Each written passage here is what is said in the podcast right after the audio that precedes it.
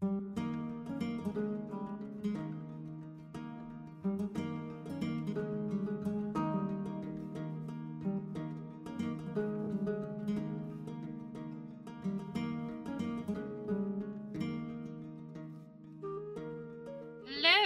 me, Lizzie. Welcome to episode 8 of my campaign diaries. Uh, thank you for joining me. Today we're going to be talking about episode 3, part 2, Cadence of the Road.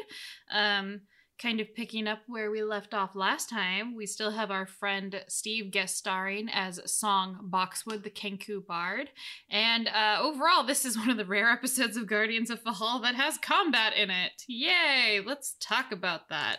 So, when I have been doing these, I have been re listening to old episodes. And one thing that I thought was interesting was just I felt like this combat went really well and I don't know if I'm a good judge of like for as a DM of deciding when a combat goes well. Um, but it, it did go well. Uh, they they fought the bandits. There wasn't really a surprise round. Uh, Josh's character was a little bit separated from them, so he got to come up from the back, and then not everyone was quite bunched up, which wasn't a huge deal because there wasn't like anyone in the bandits that had like uh area of effect spells, so it wasn't like a perfect lineup. But um, the other thing that was nice is the bandits were spaced out very tactically. You know, they're professionals, they've done this before. So, like, none of them were super, super close. So, it kind of made it very hard for, like, uh, Steve to do a faerie fire off well. Like, he wasn't able to get all of the bandits, he was just able to get two, which still made a difference. Um, the other thing that was great, I think, about this fight other than I had a good matchup for the number of enemies and then like from range to short was I felt like even though there was a couple times I rolled really bad, the players rolled really bad. It was a good like trade off of like hit and miss, hit and miss, and like it just it just felt like a fun fight. Like it, it felt like it wasn't like draggy. It felt like it wasn't boring because everyone was missing or just like slaughtering through the enemies. Like usually the bandits could get hit like twice before they went down. And when you have um players who are level three and they've only got like one attack, that means the fight goes on a little bit longer. Um, the other n- funny thing about this fight, which I feel like started a bit of a trend, was uh, Megan kind of kill stealing a little bit because when you have a bow and you have such a long range, it's really easy to be able to just snipe a kill. You know, you you finish them off, and then even if you're really far away, you usually can try to like hit, and uh, that's what happened. I think twice during this fight. Um, happened once to but I think it happened to both of the twins. I don't ever know if she did it to Rowan. Um, I know Steve, poor Steve, rolled really bad with some of his, you know, things, but it's it worked. Or no, he didn't roll bad. Uh, I rolled really good, so he the enemies made the saves. So it was overall, I think, a very decent fight. Uh, a lot of back and forth, a lot of fun banter. I love that, like, when I described the bandit captain as being a muscular woman, like, my husband's immediate response was, Hey, do you want to know about the Bandaya and, like, be cool with us? And she's just like, What the hell's wrong with you? No. I think I think that was more of a moment of Josh trolling me than necessarily like an in character moment for Hans and Franz. I don't know, that's just what it felt like. Um one thing that I know I feel like was a little frustrating for I think it was more so Josh afterwards or maybe it was I, I cut it out of the episode i think where uh, josh kind of was debating with me a tiny bit on like the fact that like well i should have seen the bandits when i went by and he didn't actually roll like high enough on the perception check with it to do it because they had like a 20 DC, and I think he just rolled under that. And they weren't going to attack him solo. They were going to let him pass by and wait for the cart and wait for a better optical thing. And then he came back, and then they showed up. But they didn't get a surprise round. And that's to me what is really important. And I gave him a whole action to like get off of his horse and tie it up. So I'm like, I really don't know why. like, I don't think that that was unreasonable, but maybe I could guess, like, you know, maybe I should have had it where they could have spotted them earlier before going up to the road, but I I just didn't think he rolled high enough. I don't know. 20's not 20's a pretty hard DC, but they're professional bandits. You know, they got an operation. Uh, that could have been an oversight on my part. It's kind of hard to say. I haven't still done that many combats in Guardians of Fahal. so there's still a bit of a learning curve of you know what what was tactically fair, what was not fair, you know. But yeah, overall, I thought the bandit fight went well. I was pretty happy with it, and the players seemed to have fun, and that's what's important. Um, Otherwise, I find it interesting how Steve played it where Song was exhausted um, after casting spells. Um, it's kind of an interesting take on it. Um, but you know, I think it kind of makes sense where if you're not used to combat and then you experience something like that, you're gonna be kind of tired. So you know, tough day for him. Tough day for a Kenku bard. So they managed to make it to Mirefield before uh, it gets completely dark. So they got like a couple hours of dusk left, and basically notice that there's like sign no signs of anything you know anybody out and they heard rumors of ghosts and uh, that gets confirmed and one thing i love about this inner this episode is it forces uh the twins characters to go and talk to the priest there because in smaller towns um the Maya empire is polytheistic but there's kind of a um like an all shrine but usually it's preceded over by somebody from the god most likely to be worshipped in mass in that area. So that would be Ilios because Ilios is the god of law and order and agriculture. So it just makes um sense that, you know, there'd be mostly a shrine to him there and it's headed by one of his priests. Ugh. Father Neri, I thought was a pretty cool guy. Um, I think why I decided to put him in there was because um, I think a lot of times when we think of like the big institutions of religion, you know, and there's definitely a lot of negative connotations to that in our own world and even in fantasy worlds it's kind of been covered in um, the corruption that can occur and everything like that but also there are those like individual local religious people that fervently believe in their god and you know are trying to just do what's good for people in their lives and Father Neri is definitely an example of that. But I also wanted them to meet somebody else who was from a temple that like was seen as a usurper of their gods and be like, "Oh, this is a cool dude. Like maybe this isn't so com maybe this is more complicated. Maybe we shouldn't just talk about holy war." I don't know. that was wrong. I felt like it added more nuance um in the game. So yeah, and then in the meanwhile, uh Song reveals that when he disguises himself as a person, he can speak. Um, and Steve and I kind of talked about this and worked it out, and we figured out that like uh, our the arcane magic that is innate that he has learned um, kind of helps him tamper back parts of the the curse. So he uh he basically when he's in that human form, he's able to break it over for a little bit. Like his magic is enough to overpower the effects of it, but only temporarily. It will come back. So it's a little bit bittersweet. You know, he can disguise himself as a human to do business for a little bit, but he's only got so much time, you know, only so many spell slots a day. You can't just do it all the time.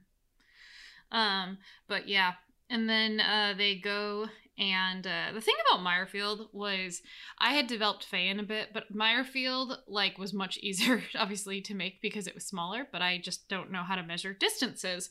Um, and I actually learned a lot about like little hamlets. Uh, I would say Mirefield is probably close, like it's like a hamlet. It's sub a thousand people.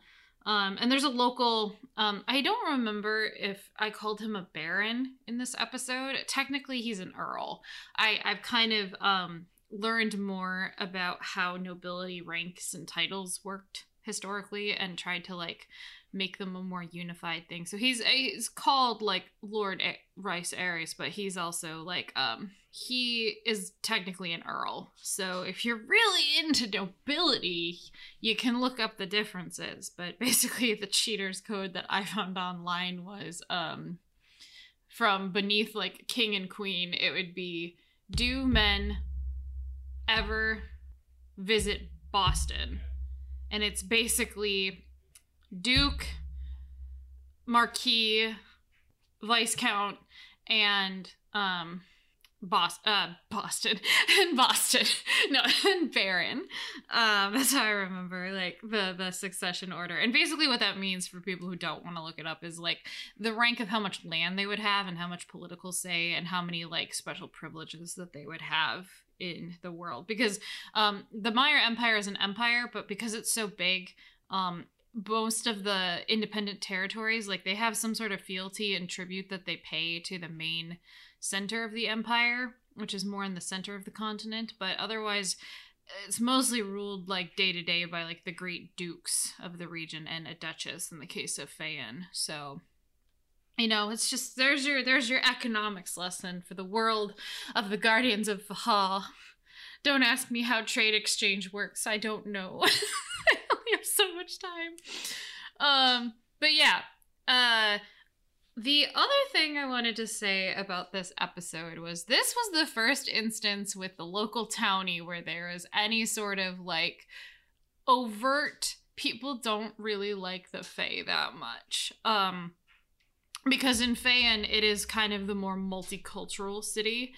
Um so people they're used to the Fae moving in, but the problem is like for the small townies, you know, they're they're from a it's a small provincial town, you know, like they're scared of the beast and what they can see as weird or unusual and other. So like the little the the wild and vivacious nature of the Fae is just scary to them.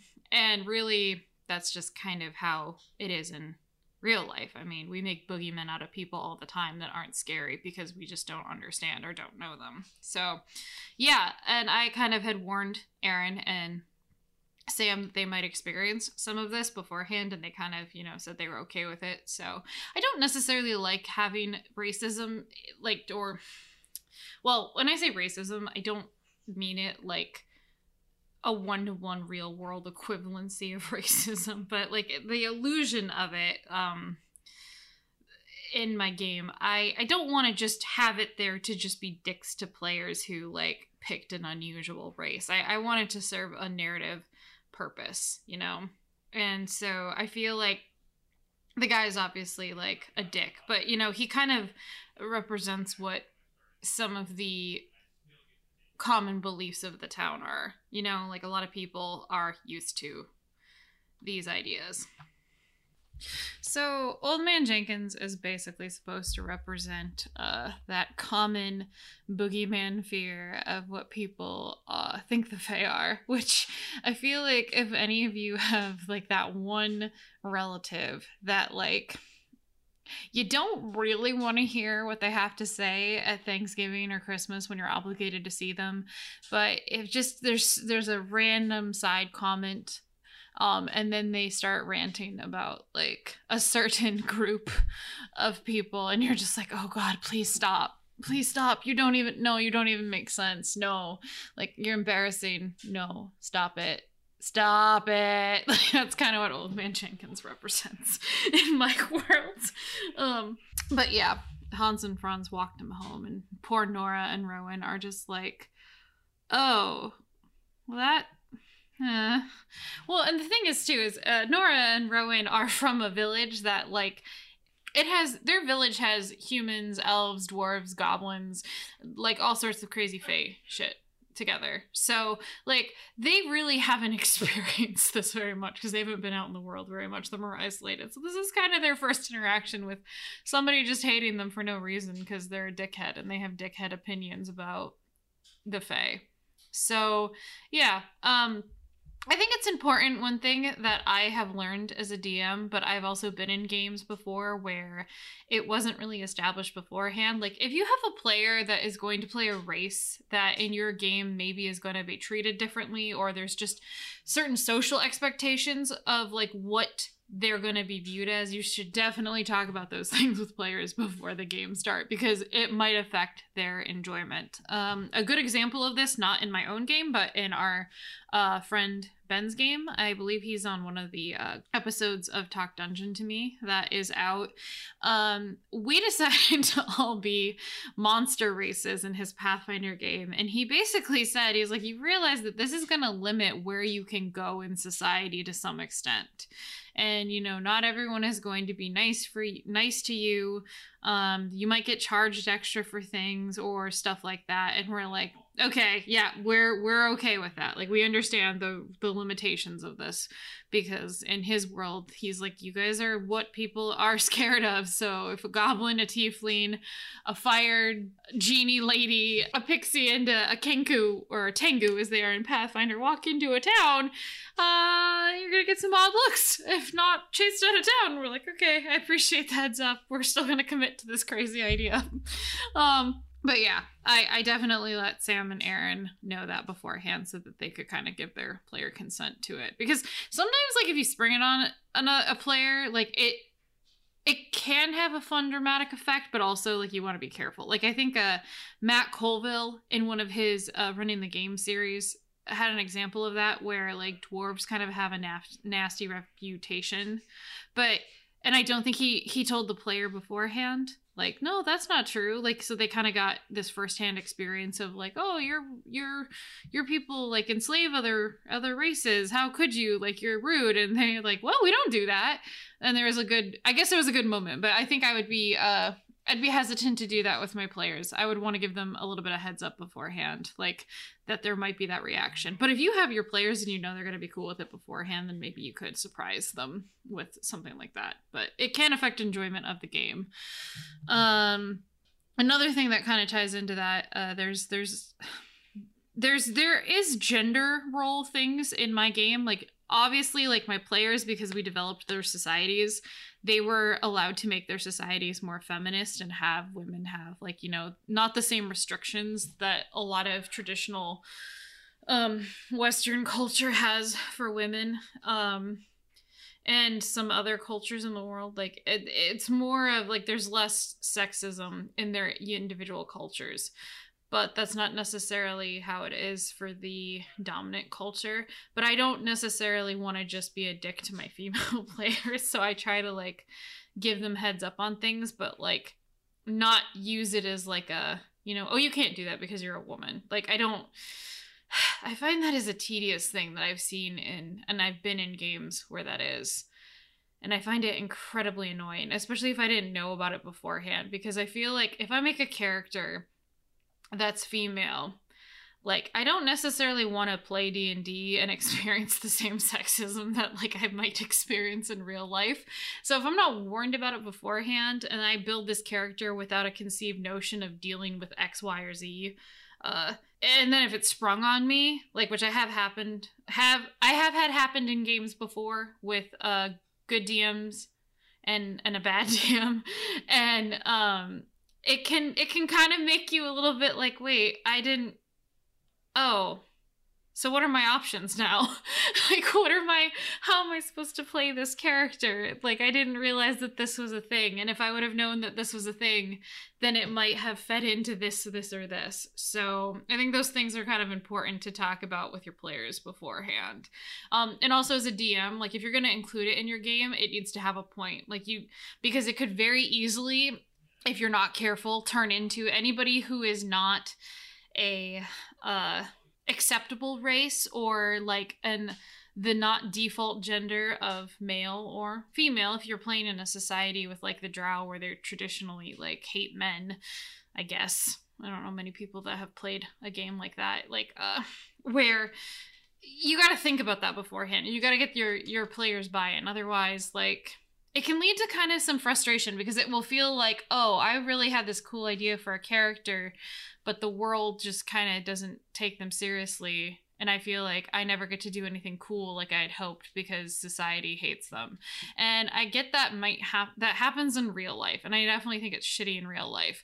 Um, but in an RPG game where there needs to be a little bit of escapism for the players, like you kind of have to be mindful of that. Like you don't want to just throw in stuff to be like, aha, it's exists because it's fantasy and historically it would have existed. Yeah, you can do whatever you want with fantasy. So if you're going to include it in your world, you got to do something with it. Like make it have a point and not just be to be there for realism or to make your players feel bad. So, yeah. Um that's my rant about something. I do that a lot. So, I'm going to actually go into one final thing in this episode as setup for the next episode. So, when I originally was looking through the monster manual for like undead things for the players to fight, ghosts were too high of level. So, will and will o wisps, I didn't like that they had like what I seemed as like an insta kill function that made me very nervous. So, I was like, okay, um, well, there's got to be more than one thing. There's got to be multiple ghosts, so let's do specters. when I said I was going to throw specters at my third level party, uh, three of them, my friend Dan, who is a DM and has been for a while, looked at me and said, You need to be careful because you could easily party wipe them. And I'm like, No, they'll be okay. One of them has a magic weapon, and you know, uh, one of them has like spells, and Josh has healing spells, and he can have magical uh, damage with his sword. It'll be okay. And he's like, Okay, okay, then you're probably going to be okay.